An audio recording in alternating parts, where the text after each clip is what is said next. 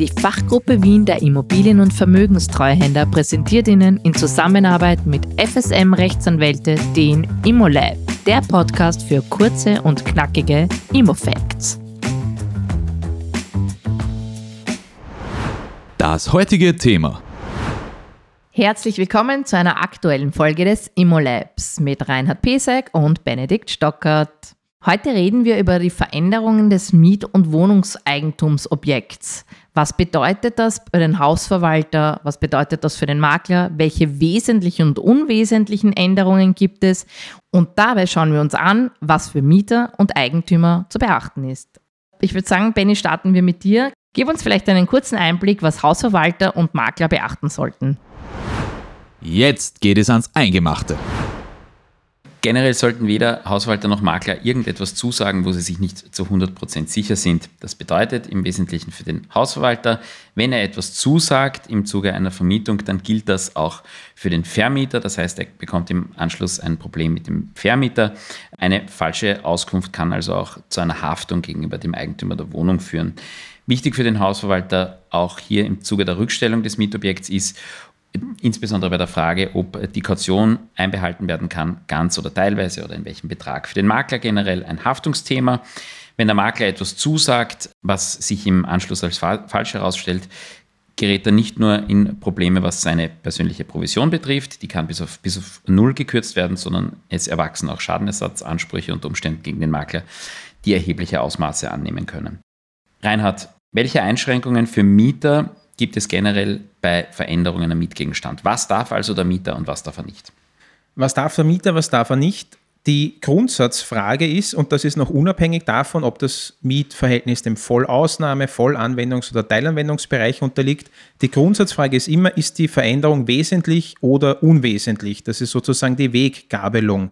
Unwesentliche Veränderungen darf der Mieter nämlich immer, also in allen Segmenten des Mietrechts, ohne Zustimmung des Vermieters durchführen.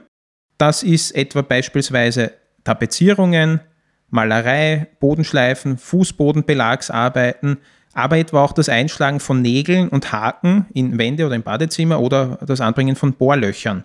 Für all diese unwesentlichen Veränderungen brauchen wir keine Zustimmung des Vermieters. Das ist vom Gebrauchsrecht des Mieters in allen Segmenten des Mietrechts gedeckt die in der Praxis häufig auffindbaren Vertragsklauseln wie es bedarf der Zustimmung, wenn er im Badezimmer eine Armatur anbringen möchte, die sind im Lichte dieser geschilderten Verkehrssitte unzulässig. Aber sie gibt es häufig noch in Verträgen, das sei nur angemerkt. Also unwesentliche Veränderungen darf der Mieter immer machen.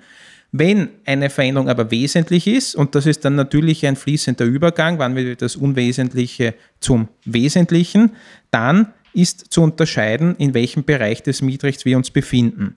Wesentliche Veränderungen sind beispielsweise, der Mieter möchte eine Markise an der Front des Mietobjekts anbringen, er möchte die Raumaufteilung ändern, weil Wände umgelegt werden, also Mauerdurchbrüche beispielsweise vorgenommen werden, oder er richtet Rigipswände oder möchte die Raumdecke absenken. Wesentliche Veränderungen, die bedürfen der Zustimmung des Vermieters.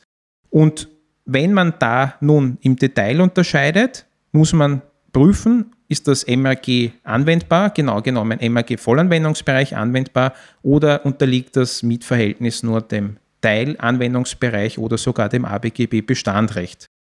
Bei den wesentlichen Veränderungen ist beim MRG Vollanwendungsbereich, also typischerweise beim Altbau in Wien, das Zinshaus, der Mieter insofern besser gestellt, als es da eine Bestimmung gibt, die besagt, dass der Mieter wesentliche Veränderungen dem Vermieter anzeigen muss. Es gibt also eine Anzeigepflicht. Und wenn der Mieter angezeigt hat und der Vermieter nicht binnen zwei Monaten nach dieser Anzeige aktiv widersprochen hat, dann gilt die Zustimmung als erteilt. Das ist also eine Zustimmungsfiktion des Vermieters. Und wenn der Vermieter die Zustimmung binnen der zwei Monate verweigern sollte, dann greift ähm, der Mieterschutzgedanke ein. Dann kann der Mieter nämlich die Zustimmung des Vermieters zu gewissen sogenannten privilegierten Arbeiten durch die Schlichtungsstelle bzw. das Gericht ersetzen lassen. Die privilegierten Arbeiten, die der Mieter auch gegen den Willen des Vermieters durchsetzen kann, sind insbesondere eben bauliche Modernisierungsmaßnahmen des Mietobjekts, Erneuerungen von Wasserleitungen oder Elektroinstallationen. Also MRG Vollanwendungsbereich sieht vor bei wesentlichen Arbeiten, der Mieter muss es dem Vermieter anzeigen. Wenn der Vermieter die Zustimmung verweigert, dann kann sie ersetzt werden, wenn es sich um privilegierte Arbeiten handelt. Wenn es sich um keine privilegierten Arbeiten handelt, wie etwa das die Anbringung einer Markise auf der Außenfront, da kann der Vermieter sehr wohl die Zustimmung verweigern. Wenn man im Teilanwendungsbereich ist, also beim ungeförderten Neubau oder Eigentumswohnung, die im Neubau liegt und vermietet wird, oder überhaupt nur im ABGB-Bestandrecht, also beim Ein- und Zweifamilienhaus, da gilt nur das ABGB, Paragraph 1098, der sieht keine Zustimmungspflicht des Vermieters vor. Da richtet sich die Zulässigkeit nach der vertraglichen Vereinbarung. Und wenn ich aber nichts im Vertrag anderslautend geregelt habe, dann bedürfen eben die wesentlichen Veränderungen der Zustimmung des Vermieters. Da ist also primär der Vertrag maßgebend, wenn nicht wesentliche Veränderungen zustimmungsbedürftig und da kann man, anders als es der MRG Vollanwendungsbereich vorsieht, kein Verfahren auf Ersetzung der Zustimmung des Vermieters einleiten. Wie schaut es aus? Ähm, jetzt hat der Mieter ein paar Änderungen gemacht. Wann äh, muss man die Veränderungen oder die Änderungen in den Zustand, in den früheren Zustand zurücksetzen? ja, Zurückversetzung in den früheren Zustand durch den Mieter, das wird immer dann spannend, wenn das Mietobjekt zurückgestellt wird und Ben jetzt einleitend erwähnt, äh, es gibt eine Kaution, die erlegt ist. Wenn da der Vermieter einen Teil der Kaution einbehalten möchte, weil der Mieter Änderungen vorgenommen hat, dann muss er nachweisen, dass der Mieter an sich diese Änderung wieder rückgängig machen hätte müssen. Und ob der Mieter die Änderung rückgängig machen muss, da muss man jetzt wieder unterscheiden zwischen dem MAG Vollanwendungsbereich und den Segmenten außerhalb des MAG-Vollanwendungsbereichs. Beim MAG-Vollanwendungsbereich muss der Mieter für diese wesentlichen Veränderungen, für die er die Zustimmung des Vermieters braucht, nur dann zurückbauen, wenn der Vermieter bereits bei der Zustimmungserteilung den Vorbehalt angebracht hat, dass bei Beendigung wiederhergestellt werden muss. Dieser sogenannte Wiederherstellungsvorbehalt muss angebracht werden worden sein, besser gesagt, wenn nicht keine Wiederherstellungspflicht. Wobei auch da wieder die Einschränkung gilt bei den sogenannten privilegierten Arbeiten, also Änderungen im Sanitärbereich oder Elektroleitungen. Da darf der Vermieter keinen Wiederherstellungsvorbehalt anbringen. Da kann der Mieter das veränderte Objekt in diesem Zustand zurückstellen. Privilegierte Arbeiten muss der Mieter also nicht wieder beseitigen. Und außerhalb des MAG-Vollanwendungsbereichs, also im Teilanwendungsbereich im Neubau oder im ABGB-Bestandrecht bei den Ein- und Zweifamilienhäusern. Da gilt die Grundregel, dass die wesentlichen Veränderungen vom Mieter wieder beseitigt werden müssen, sofern keine gegenteilige Vereinbarung getroffen wurde. Das ist dann wieder vertragsabhängig. Haben wir nichts im Vertrag, müssen die wesentlichen Veränderungen beseitigt werden. Und, und das ist ja nochmal festgehalten, unwesentliche Veränderungen muss der Mieter nie beseitigen in keinem Segment des Mietrechts. Jetzt zu meiner Lieblingsfrage. Ich habe einen Heavy Metal-Fan, der liebt natürlich die Farbe Schwarz und hat sein ganzes Wohnzimmer in Schwarz ausgemalt. Wie schaut es mit dem aus? Muss der das zurückversetzen? Ja, der muss es zurückversetzen, denn Ausmalen des Mietobjekts, das ist ein, ein eigenes Thema, bei dem es oft Meinungsverschiedenheiten gibt zwischen Vermieter und Mieter. Rechtsprechung dazu gibt es wenig. Die paar Entscheidungen, die wir haben, besagen aber, dass der Mieter mit verkehrsüblichen Farben das Mietobjekt verändern darf. Und da sind beispielhaft erwähnt worden bisher schon helle Töne, also Pastellfarben, ein hellgelb oder ocker, das darf der Mieter machen. Das von dir genannte Schwarzbeispiel ist nicht verkehrsüblich und da hätte dann der Vermieter, wenn der Mieter das Objekt mit dieser schwarzen Farbe zurückstellt, dann in der Tat einen Wiederherstellungsanspruch gegen den Mieter bzw. kann allfällige Kosten, die ihm entstehen für die Beseitigung dieser schwarzen Farbe, dann vom Mieter in Rechnung stellen oder von der Kaution abziehen. Also verkehrsübliche Farben muss der Vermieter hinnehmen, verkehrsunübliche nicht. Wer sagt, welche Farben verkehrsüblich sind? Das Gericht im Streitfall. okay. Also der Richter. Es wird, äh, was der Richter eben als verkehrsüblich sieht. Genau. Dann spannen wir nun den Bogen ins Wohnungseigentumsgesetz. Es geht um die Änderung des Wohnungseigentumsobjekts. Benny, wie sieht es da aus mit den Änderungsrechten des Wohnungseigentümers? Einschlägig ist hier Paragraph 16 WEG, die eine der wichtigsten Bestimmungen im ganzen Wohnungseigentumsgesetz. Was also darf ich als Wohnungseigentümer mit meiner Wohnung machen und was nicht? Generell steht mir als Wohnungseigentümer natürlich die exklusive Nutzung meiner Eigentumswohnung zu. Grundsätzlich ist es auch so, dass ich diese Wohnung äh, im weitesten Sinne ändern kann, soweit eben nicht hier in Paragraph 16 Einschränkungen dazu bestehen. Paragraph 16 Absatz 2, Ziffer 1 sagt, was ich im Wesentlichen mit meiner Wohnung darf. Ich darf also alles tun, was weder eine Schädigung des Hauses noch eine Beeinträchtigung schutzwürdiger Interessen anderer Wohnungseigentümer beeinträchtigt. Das gilt für meine eigene Wohnung. Für allgemeine Teile, oft werden ja auch allgemeine Teile in Anspruch genommen, Gangflächen etwa, gilt ein weiterer, eine weitere Notwendigkeit, nämlich allgemeine Teile dürfen nur dann in Anspruch genommen werden, wenn es der Übung des Verkehrs entspricht oder einem wichtigen Interesse des Wohnungseigentümers dient. Dazu gibt es einige Maßnahmen, die auch hier privilegiert sind, die im Gesetz aufgezählt sind, was also, wann also jedenfalls die Allgemeinteile in Anspruch nehmen darf. Das ist äh, zu großen Teilen antiquiert. Äh, der Einbezug des Gang-WCs, das kommt im, noch relativ häufig vor, auch Leitungseinrichtungen im weitesten Sinn. Das Anbringen der nach dem Stand der Technik notwendigen Einrichtungen für den Hörfunk- und Fernsehempfang notwendigen ähm, Mittel kommt hingegen weniger häufig nur mehr vor. Mittlerweile wurde das Ganze auch um die Multimedia-Dienste ergänzt. All das zeigt, dass äh, nicht nur Paragraph 16, sondern viele andere Paragraphen auch auf den Stand der Zeit gebracht werden sollten. Eine Einladung an die Politik hier. Was sind so 16 Absatz 2 Maßnahmen, Beispiele? Dafür also, wann ich allgemeine Teile in Anspruch nehmen darf und wann nicht. Das Aufstellen großer Werbetafeln etwa ist eine Beeinträchtigung, die jedenfalls nicht privilegiert ist. Also hier muss ich eine Zustimmung der anderen Wohnungseigentümer einholen. Gleiches gilt auch für die Verglasung einer Lodger. Diese hübschen Lodgen, die in ganz Wien zu sehen sind, die entsprechend verglast sind, bei den allermeisten liegt wohl hier keine Zustimmung vor, man hat es einfach trotzdem gemacht. Weiterer aktueller Fall ist das Aufstellen eines Wintergartens auf einer Dachterrasse. Auch hier ähm, stellt das keine Maßnahme dar, die ich ohne die Zustimmung der Miteigentümer, der anderen Wohnungseigentümer machen darf. Gleiches gilt auch für das Aufstellen einer Saunakabine bei weißem Mauerwerk und gegliederter Fassade. Auch hier muss ich die Zustimmung der anderen Wohnungseigentümer einholen. Ein letzter Fall ist, und das ist eigentlich der gravierendste, wenn ich nicht nur allgemeine Teile, sondern sogar andere Wohnungseigentümer beeinträchtige, also etwa in eine Wohnung eines anderen hinein muss, ein Klassisches Beispiel wäre hier ein Leitungsstrang für ein WC, den ich vielleicht für eine Wohnung, die darüber liegt, brauche und die darunterliegende Wohnung dazu benutzen muss. Hier ist es zusätzlich notwendig, dass keine wesentliche und dauernde Beeinträchtigung des anderen Wohnungseigentümers vorliegt und in billiger Abwägung aller Interessen zumutbar ist. Also dieser vorher angesprochene WC-Strang wird in aller Regel wohl zulässig sein. Allerdings, und das steht auch hier in äh, diesem, in diesem ähm, Paragraphen, ist hier der andere Wohnungseigentümer finanziell entsprechend zu entschädigen. Das äh, legt im Normalfall dann ein Sachverständiger fest, wie, in welcher Höhe das der Fall ist. Reinhard, wir haben vorher noch gesagt, ist das ein wichtiges Beispiel oder nicht? Was fällt dir zum Thema Klimaanlage ein? Klimaanlage. Da wird es spannend, wenn ich für die Klimaanlage allgemeine Teile des Hauses in Anspruch nehmen muss, nämlich die Außenfassade.